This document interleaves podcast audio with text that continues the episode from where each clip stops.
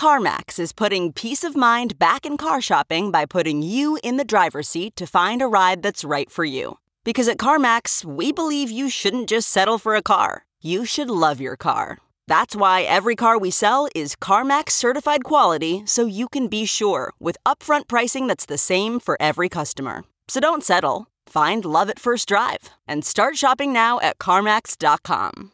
CarMax, the way car buying should be. Okay, picture this. It's Friday afternoon when a thought hits you. I can spend another weekend doing the same old whatever, or I can hop into my all-new Hyundai Santa Fe and hit the road. With available H-Track all-wheel drive and three-row seating, my whole family can head deep into the wild. Conquer the weekend in the all-new Hyundai Santa Fe. Visit Hyundai U S A dot com or call five six two, three one four, four six zero three for more details. Hyundai, there's joy in every journey.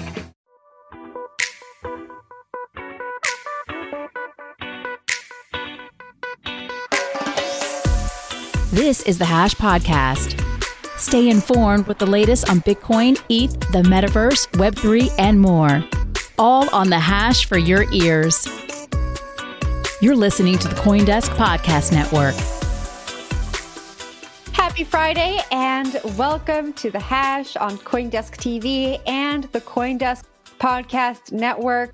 I gotta say it, leave us a review there. Leave us five stars. Follow the CoinDesk Podcast Network. It's not only us. There's all these other people saying really smart things, digging deep into the crypto news. I'm Jen Sinassi. I'm here today with Will Foxley and Ben Schiller. Hello, guys. Hello, hello. Howdy. How are you? Uh, I'm okay. What a crazy two days we've had. I'm surviving and cannot wait for the weekend. Will, uh, X R P is through the roof. I believe it's up almost thirty percent on the day. What's going on? Yeah, it was a little boring the last two weeks, and all of a sudden we had a bunch of things just fall through the air, X R P being one of the biggest ones, right? Its market cap is up forty billion dollars uh, since its lows. This is a pretty extreme price reaction to what was seen as bullish news out of a court hearing. More or less a split decision when you really look at the facts. It looks like Ripple Labs is going to be fined, or the court case is going to be continuing regarding its sales of X R P to institutional clients. But the court case did vindicate the fact that these exchanges are able to make programmatic sales of X R P. A lot of shorts were destroyed yesterday. Shorts and longs, of course, being two different ways to trade a crypto asset. And people who are betting that the price of the crypto asset will go down paid spectacularly yesterday with some of the largest liquidations that we have seen yet to date. X R P itself has also moved back into its fourth spot as the largest cryptocurrency by market cap, surpassing B N B, or Binance's token. Ben, I'm going to throw this one over to you. Obviously, price action normally follows some sort of court hearings within crypto. It's pretty common, but the last few days' reaction to this news has been spectacular, to say the least.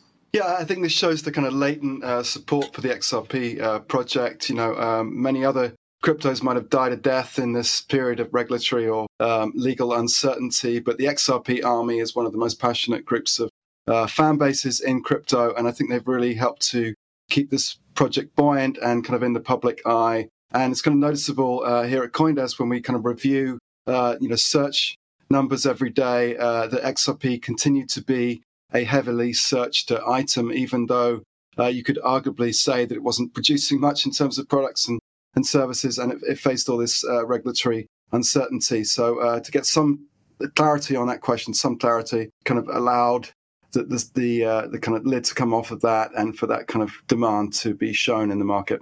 The X R P army, they are a passionate bunch, aren't they? You'll learn very quickly not to confuse X R P and Ripple, and they will come for you. Make sure you get that right. They certainly will. Yeah. What I took away um, from the story was all these other tokens that really saw a slump after they were named in the Coinbase and Binance lawsuits. So we had Sol, A D A, Matic, all also pumping on this news because I guess people think that we're going to get some kind of regulatory clarity when it comes to these token listings on centralized exchanges. And I know, Ben, you're gonna we're gonna talk about this in your story, so I won't get too into it. But I, I still feel like there's there's so much that we need to figure out here, and so um, it's interesting, but I guess expected to see all of these other tokens have a little bit of a celebration here. I wonder if it's something that um, that will sustain itself over the next days. Will? All these altcoins are responding to the news, which is great for them, right? We sort of had a vindication as of now from this court hearing that a lot of these altcoins are able to be traded on different exchanges within the U S. Basically, their onshore infrastructure that has been built over the last few years, all these different crypto exchanges. And so for these tokens that have been like trading back and forth, and some of them have been kind of hit in these lawsuits, whether it be against Coinbase or Binance or Kraken or others, they've been listed uh, and they've been targeted by the S E C for being listed. And the S E C has been trying to basically drive their liquidity by going after them in these lawsuits. But the fact that the S E C here said, hey, we don't like the institutional sales, but uh, you can programmatically trade them on exchanges, does mean that there might be some uh, clarity for them in the future. The last thing I want to note before we hand it over to Ben is talking about how there might be some changes to this in the future. It looks like this is just like one person's opinion. We have some great information uh, from some crypto lawyers talking about how this was sort of a split decision that might not stay the same for long, as far as I understand it. Ben? Yeah, that kind of uh, leads uh, neatly onto what I wanted to talk about, which is a piece that we ran yesterday, an opinion analysis piece by Preston Byrne. Uh, Preston Byrne is a prominent uh, crypto lawyer and CoinDesk columnist, and he wrote a piece that was titled uh, Ripple Labs Ruling Throws U S Crypto Token Regulation into Disarray. And his take, following on from what Will said there, is that this was very much a split decision. And if you really look at the judgment, Um, on that key question of whether uh, tokens are securities.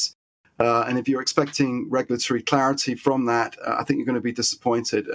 Because um, on the one hand, it's saying that X R P is an unlawfully sold investment contract when it's sold to V Cs or institutional buyers. And uh, the court case uh, found seven hundred million dollars uh, of that. And, and on the other hand, it's something else when sold anonymously by cryptocurrency exchanges. And the kind of market action is all on that kind of second point, on that question of uh, vindicating the idea that it can be sold on, on cryptocurrency exchanges. But other types of sales were very much done down by this, this ruling. So on the central question of whether X R P is a security or not, it's very contradictory. And Byrne also points out that um, the judge in the case, Annalisa Torres of the Southern District uh, of New York, you know, some of her statements actually contradicted some other judgments that the court has made on these very same matters.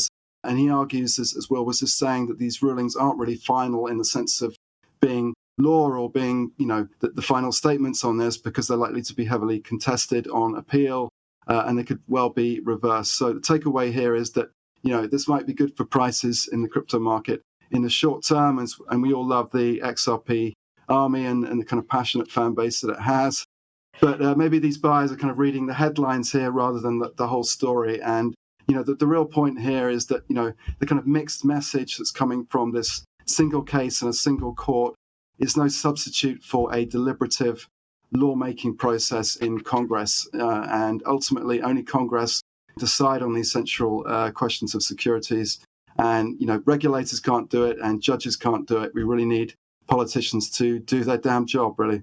I am with Preston here, and I, I guess I'm with you too, Ben. And Will, in some way, you, you, but you said that we have more clarity. I don't feel like we do. I feel like the argument that Preston outlines in this op-ed really just e- explains it so beautifully. You know, we see some exchanges saying they're going to um, relist X R P. Then we look at the exchanges that delisted some of the tokens that were mentioned in the Coinbase and Binance suit. And we look at what the judge has said here, and it doesn't really make sense to me, right? Part of the Howey test is, can you derive profit, or I don't, I don't have the exact language here, but can you expect profit from the actions of a third party? And I think that when we look at Ripple Labs and X R P, retail investors can, right? We look at what Ripple is doing. We look at the projects and the products that they are launching. Of course, um, at least publicly, they really try to distance themselves from X R P when they're talking about any of the projects and products that they're launching.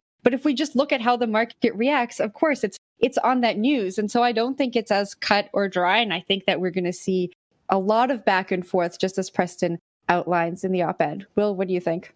Yeah, I agree with you. I don't think it's like as cut and dry. And that's why we have like this uh, dispute right now. What is a little bit more clear from this person's one opinion, this judges here, is that the programmatic sale or the sale of cryptos on exchanges is essentially what that means, is okay. And that's for the time being, right? There might be an appeal to that. There might be a different process. As this op-ed does lay out really well, the fact that, you know, we have basically two different opinions now. You cannot sell uh, this cryptocurrency or unregistered security, whatever you want to call it, to institutions. You cannot just create it and sell it off. But you can airdrop it, or you can give it to insiders, or you can list on an exchange and sell it under what they're seeing right now. So I would expect that to change, but I would not expect something else to change, though, and that is the fact that while these tokens are probably going to continue to sell on exchanges because they might be seen as commodities, or we might have some actual uh, clarity from Congress in the near future. There's some bills already in, in the works that are getting some steam, especially with more court cases we're seeing, especially with the pressure on Gary Gensler and the S E C. So we might see some clarity on that in the near future. I want to read one quote from this piece from Stephen Palley, who's a colleague of the authors of this original piece, saying in a tweet, "That order in the Ripple case is a partial summary judgment from a single district court judge. While persuasive, it's not binding precedent on other courts and will likely be appealed and could be reversed. Don't YOLO into anything based on that decision." Going back to the price action, definitely a lot of YOLOing going on, right? A lot of longs are going into this. And that's part of crypto for sure. There's a lot of gambling in crypto, so it's not unexpected. Uh, but for anyone out there who's taking a position and multiple tokens based on this court ruling, I would say maybe wait a little bit longer and find out more of the facts along with the rest of us. Jen? Yeah, I think that the one thing that has been consistent amongst many of the people who are speaking about this is that this is not precedent setting. Yes, it will be referenced in many of the other lawsuits that we're going to see play out, but it's not precedent setting. Anything can happen. Uh, and so we'll just have to wait and see. We're like with so many, so many stories that we cover in this space. All right, we're going to leave it there. It's been a big couple days for the crypto industry. Uh, and today we learned that former C E O of bankrupt crypto lender Celsius, Alex Mashinsky's bail has been set at forty million dollars after he was arrested yesterday on charges of fraud. He has pled not guilty to seven counts relating to misleading investors and manipulating the price of Celsius's sell token. The sell token, funny enough, is up more than ten percent in the past twenty-four hours, and I believe up more than fifty percent this month. Ben, um, what do you make of this forty million dollars bail? There are a bunch of terms and conditions, and despite all of that, sell seems to be pumping. Yeah, I mean, I find that quite extraordinary, really. But uh, and I might have set the bail at forty billion dollars rather than forty million dollars, because I think Alex Mashinsky is shown by these findings uh, by the D O J. Uh, it was really a uh, building a, a whole empire on, on a house of cards here, and uh, he deserves to go to jail and have the book thrown at him, as far as I'm concerned. You know, he represented him, himself as a, a custodian of uh, these customers' uh, hard-earned assets, and then just used the assets as a slush fund for his own purposes, and that was uh, duplicitous and deeply troubling. And uh, the sell token is now going up and benefiting him in any way, and I think that's uh, a bad outcome. Yeah, the whole sell thing is really interesting. It reminds me, of course, of the F T X debacle with F T T token, which was used to basically power F T X. F T T was a native token of the F T X platform. It created an E R C twenty token, and by having some sort of price discovery along with it, provide liquidity for a company that uh, didn't need a token, and the token had absolutely no utility. I, I believe it maybe gave you the ability to have some sort of discount on trading on F T X, but that was about it, right? And we've seen these exchanges do this in the past, where they created their own native token uh, that have some sort of flywheel, if you will, of sorts that gives it some implicit utility, they say, and that gives it some implicit value. And then really people just start bidding on it for gambling. And the company starts drawing from it, uh, using it as some sort of reserve or buffer. So in the case of F T X, they used F T T to take out loans, uh, huge loans, including purchasing different companies or just handing over F T T to other companies in order to purchase them outright. We saw that with BlockFi, right? That was a huge headline there. Also saw them take out U S D C loans with F T T, essentially just handing over a fake coin that traded like a gambling token in return for actual U S dollars. Uh, and of course, if you're taking a loan, the value of that loan can change so much depending on the backing of that collateral. Here with the sell token, it looks like they were doing a very similar thing, right? The C E L token, for anyone taking a look at it, it looks like through price manipulation, uh, Celsius was able to keep itself alive for quite a while because they had essentially this backing of a token that, again, when so volatile, you can play against it to keep your company running. Looking at some of the documents that are already coming out, uh, there's internal notes saying that the company was deeply unprofitable, the business was unsustainable, that they were losing millions of dollars month over month, and it was continuing to collapse and fail. Yet, how were they able to hold on? I think part of it is just the nature of grift. You're able to lie and say you're okay. But also, I think the sell token has a lot to do with it, where they're able to sell this token or manipulate the price of it in certain ways in order to keep the company afloat, maybe taking loans out on it. I'm interested to see this come forward, right? Right now, we just have these as allegations from the D O J and various other government agencies. But in the future, I'm sure they're going to state out specifically how these tokens were traded internally and externally to be able to keep this billion dollar scam afloat. But for now, I guess we'll just have to watch from the sidelines. Jen? Yeah, among those alleged allegations was using uh, new customer funds to satisfy older customer withdrawals, which is by definition a Ponzi scheme, alleged Ponzi scheme. So yeah, I am also looking forward to see what, what comes out. This was a coordinated action Uh, by the D O J, the F T C, and the S E C. So um, multiple different agencies there. Uh, in my intro, I spoke about the terms of the bail. Uh, I'll let you know what they are. So he's going to be restricted from traveling. He can't open up a new bank account or a crypto account. His wife is going to sign the bond. And then the other co-signee has not been identified by court documents. The bond is also going to be secured by a financial claim on his New York home and bank account. So I don't know. It feels very S B F-esque, you know, every, every couple of months. I feel like I'm having yes. deja vu when we talk about these stories. He said, you got any last thoughts for us here? Uh, yeah, I was agreeing with, with, with you on that. Uh, I think uh, as you were reading out that uh, rap sheet, I mean, it's uh, it's very similar, especially on, on the question of um, commingling of, of funds and, uh, you know, taking in money for one purpose and using it for another is, is very S B F-like. Well, at least at least people are being brought to justice here. So hopefully, hopefully we can we can get some funds back to to the people who were affected the most, and we'll just have to wait and see how this plays out. But let's turn to a little bit of a more upbeat story to go into the weekend. I know this is probably Will's favorite story that we're speaking about today. Auction house Christie's is teaming up with luxury fashion brand Gucci to release a digital art N F T collection called Future Frequencies, Explorations in Generative Art and Fashion. The twenty-one N F Ts are going to be created by A I artist Claire Silver, generative artist Emily G, and decentralized autonomous artist Botto, among others, in a hope to expand creativity through the intersection of art, fashion, and technology. This story is interesting to me because two years ago, which feels like a lifetime ago, Beeple sold his sixty-nine million dollars piece also at Christie's. Since then, the industry has taken so many different turns, but we still have Christie's, this auction house that's almost three hundred years old, partnering with these very traditional, high-end luxury brands that maybe are not at the forefront when we talk about technological innovation, still operating in the space. And I think that that is a good sign for us all. Will, what do you think?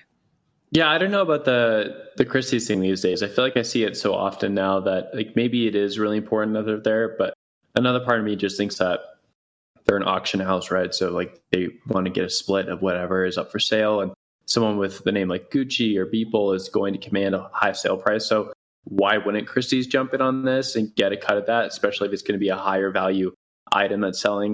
Uh, it just sort of seems to make sense as an auction house and as a business that you'd be in on this. Um, so I always sort of throw that aside, and maybe that's an incorrect take, but that's how I view it. Now, the Gucci thing, I guess, is is interesting. We've seen them do some other things in Web three. I'm sure, Jen, that you know the rap sheet for that a little bit more than I do. The A I generative stuff, definitely in the news, definitely clicky right now. So that's also interesting. Uh, the fact that this continues to have legs, I guess, would be like the larger takeaway for me, that there's still people who are creating this. I guess you just you can't kill art. Yeah, I think it's good. I was interested by, included in this sale was a guy or person or a entity called Botto, uh, who calls himself or herself a decentralized autonomous artist. Uh, I was quite unclear about what that is. It's obviously an echo of uh, decentralized autonomous organizations, or DAOs. And it turns out he's an artist who uh, takes in feedback from people that are looking at his art and then changes that art based upon that feedback. It's kind of an interesting idea. But I, but again, I think the most interesting part of this N F T trend or phenomenon is the ability for, you know, lesser-known artists to uh, get a seat at the table.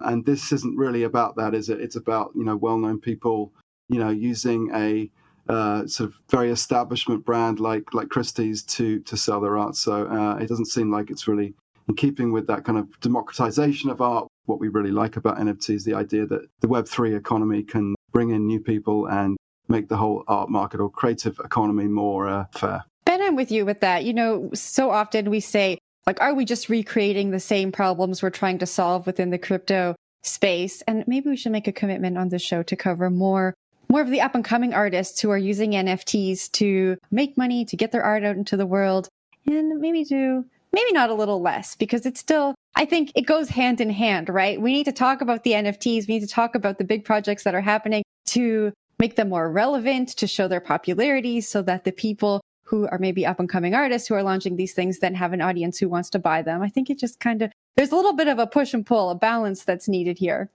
Definitely. But and then just I don't know, silence. More than... yeah, I had a, little, a few thoughts. A few Tell thoughts. Us that. Actually, I don't have to. I don't have too much. I mean, it would be great to cover more artists doing this stuff, but I think with crypto, like, you only really care about something until the price goes up. So it's really hard to find these people. That's the but thing. If you're an artist, give us a D M. Give Jen a D M. She'll respond and then try and to talk to you. And then you can come on the show. Yeah, we're just making up yeah. the rules as we go. D M me and you can come on the show. But you have to have a really cool project. That's the only requirement. All right. We're going to leave it there. Thank you for watching The Hash today. It's been a hell of a week. I'm Jen Sinassi. Thank you to Ben Schiller and Will Foxley. We will be back on Tuesday. We will not be here on Monday. We are going dark, the whole of CoinDesk T V. We are celebrating the fourth of July late. So you won't see us here on Monday. We'll be taking a break, but we'll be back on Tuesday to let you know the latest and greatest in the crypto news. Have a great weekend. You've been listening to The Hash on the CoinDesk Podcast Network. We would like to hear from you. If you have any questions or comments, please reach out to us at podcasts at coindesk dot com, subject line, The Hash, or leave us a review on your favorite podcast player. Thanks for listening.